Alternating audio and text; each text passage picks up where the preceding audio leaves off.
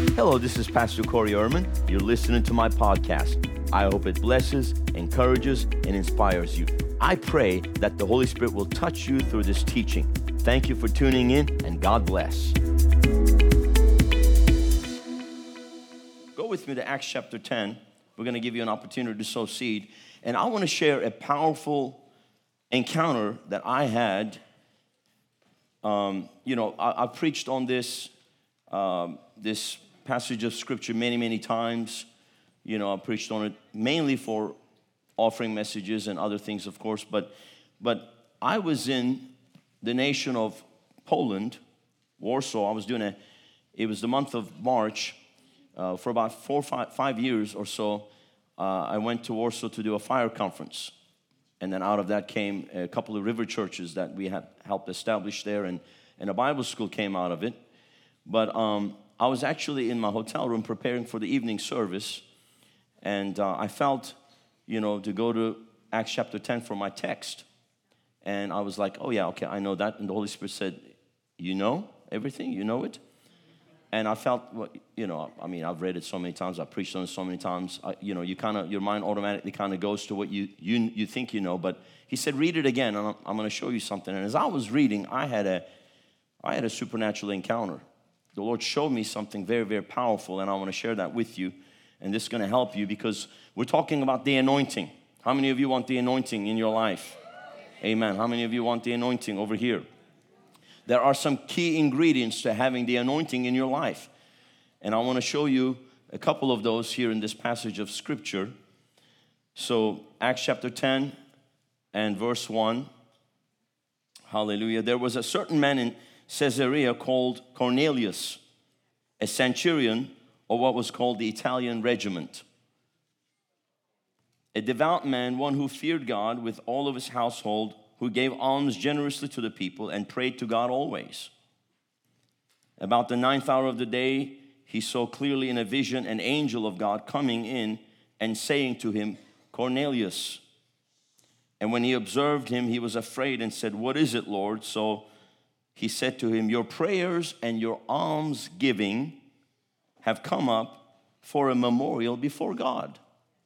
Your prayers and your giving has come up as a memorial before God. Now send men to Joppa and send for Simon, whose surname is Peter. He is lodging with Simon, a tanner whose house is by the sea, and he will tell you what you must do.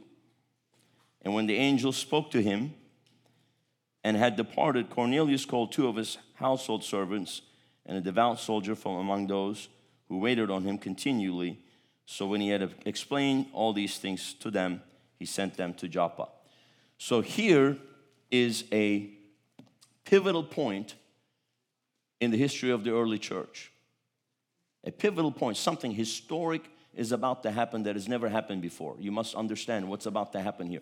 The gospel is about to go to the Gentiles for the very, very first time. Do you understand me? Gospel is about to go to the Gentiles for the very first time, and God is looking for someone. God is looking for someone that's going to be, because everything has a beginning. And if it's going for the first time, there always has to be someone that experiences it for the first time. God is looking for a first. Can you say amen? God is looking for a first, and he finds this man named Cornelius, and I want you to notice that the Bible says a certain man named Cornelius. I mean, God knew exactly where he was, God knew his address. He sent an angel to his house. This is not some random man. God didn't just open the open Google Maps, go eeny, meeny, miny, and let me just see where I might go. And okay, that, that looks good. No, because someone had to qualify for that first. Someone had to be in a position to receive what God was about to do because something is about to happen that has never happened before. It's going to happen for the very first time ever.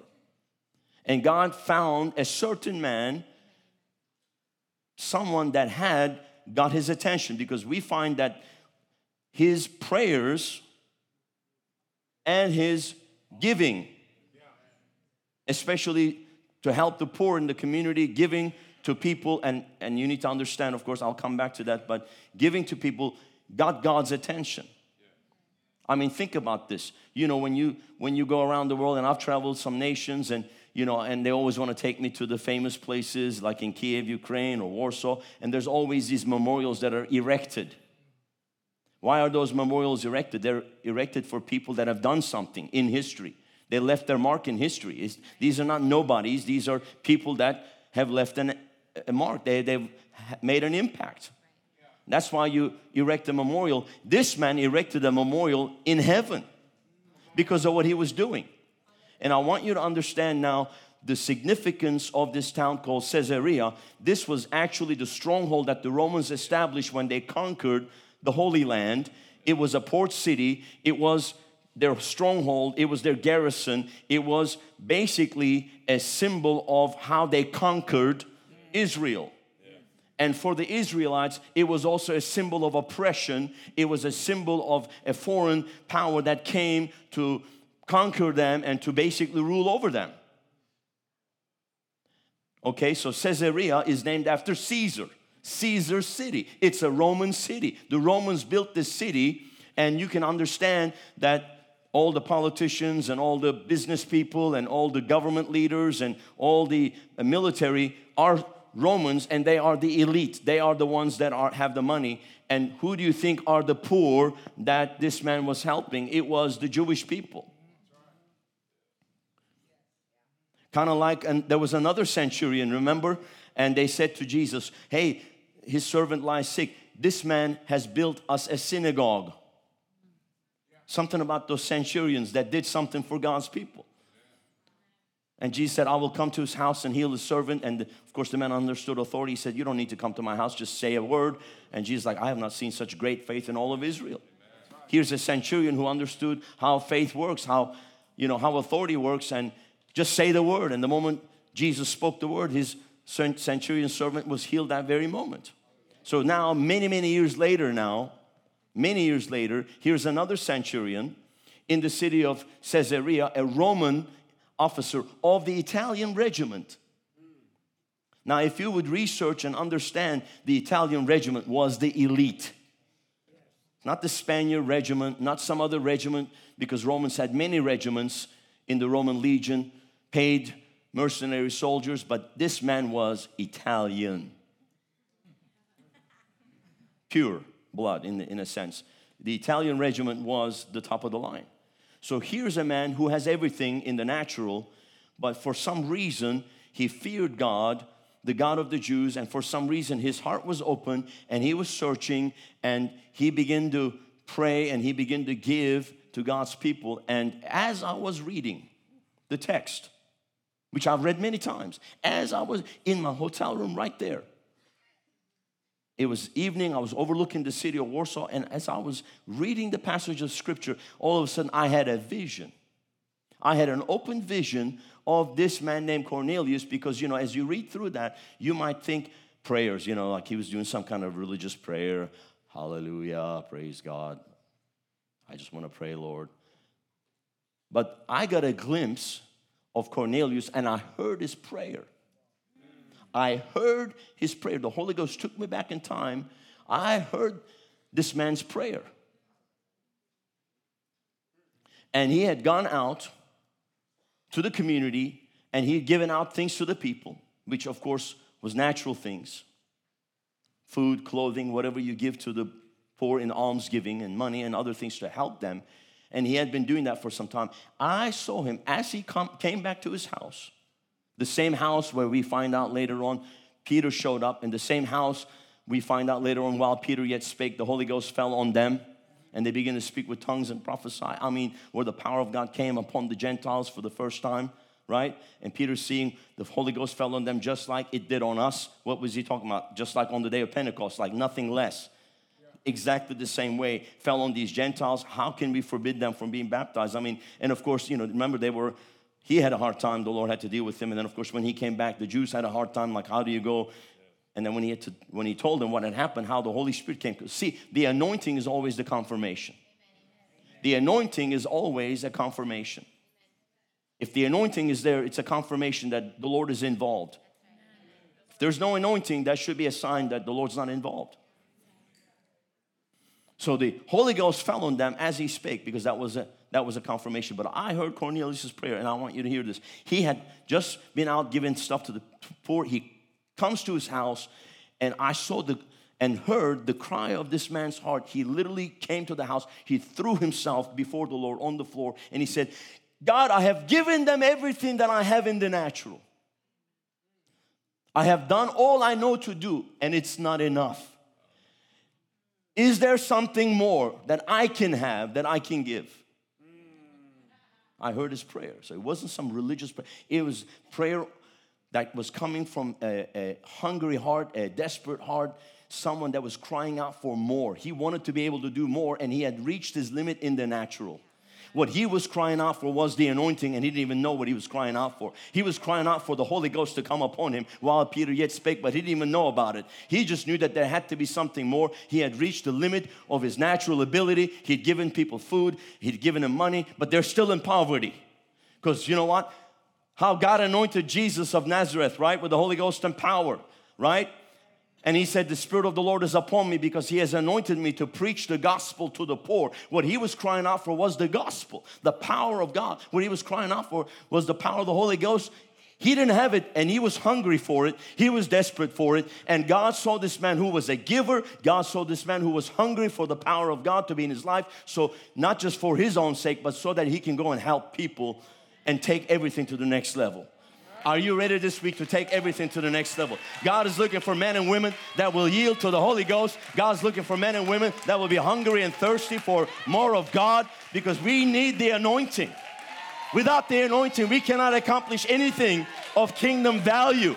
Otherwise, it's just religion. Otherwise, it's just tradition. But I tell you what, when the fire of God comes upon your life and it transforms you and it burns through you, and there's a heavenly deposit that comes on the inside of you, you are carrying something. You cannot give what you don't have. But I tell you what, when you receive a deposit from heaven, the fire that burns in your belly, now you are compelled. Now you are moved by the fire, and now you can go and change lives and we can do more than just give out food and clothing and blankets. People need the gospel. And the gospel is the power of God on the salvation, healing, and deliverance for everyone who believes. People are desperate out there. Our nation, America, is desperate. My wife and I, six years ago, were sent here basically as missionaries. We came from Istanbul, Turkey. 20 plus years of ministry in that nation, 25 nations we've been to planting churches. And then I got a word from the Lord go to America. I'm like, America? He said, take the power of God, they need it. And he told me, to, he told us to come to West Palm Beach. He said, go establish a Holy Ghost church. Tell people, come and experience the power of God. Gave us three pillars to build the church on revival, nations, and harvest. That's what this place is about. This place is about empowerment, not entertainment. This place is about getting anointed. This place is about getting launched and getting mobilized. We're here to mobilize. This week, some of you all are gonna get mobilized. That's why I said, I mean, the first thing I felt when I got up in my spirit, destinies are at stake this week. Destinies are at stake. Do not take lightly what God's gonna do here this week. Destinies are at stake. Destinies are at stake. Hallelujah. Hallelujah. I feel the Holy Ghost. Ha, Destinies are at stake. People are going to get touched this week. Something's going to change. There's going to be a heavenly deposit. It depends on your hunger and thirst. I cannot make it happen for you. God's looking for people that are hungry and thirsty. God's looking for people that will press in. God's looking for people that want to go to the next level. God's looking for people that want to make a difference. God's looking for people that want to have an impact. God's looking for people who, who are going to add chapters to the book of Acts.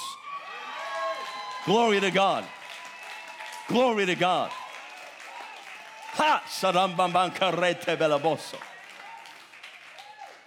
The book of Acts is not finished, it's still being written. And Jesus said, Matthew 24, 14, this gospel of the kingdom will be preached in every nation as a witness, and then the end shall come. We still got a job to do. The end times does not depend on the devil, the end times depends on the church that is mobilized, that is empowered, that is rising up, full of power, full of glory. Jesus is not coming back for a weak church that's gonna go hide in the caves, locked down, shut down. Jesus is coming back for a church that's gonna be glorious without spot or blemish. Now is the time for the American church to be empowered and to be mobilized. Amen. I've come to tell you that time is short. We got a great work to do, and God is looking for men and women that will grab a hold of the Holy Ghost. It all depends on your hunger. How hungry are you? How thirsty are you? Are you here just to see what God's gonna do? Are you one of the looky-loos? We call them looky-loos. Let me go and look and look and see. Or are you one that's gonna just jump right in and press in and say, Lord, I want your fire. I want your fire. Hallelujah.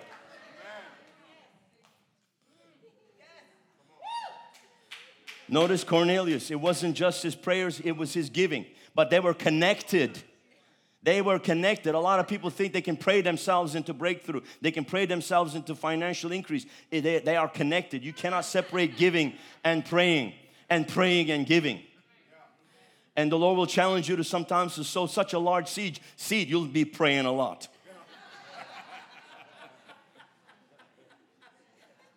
if you don't pray over your seed, you probably haven't sown the seed that you're supposed to sow.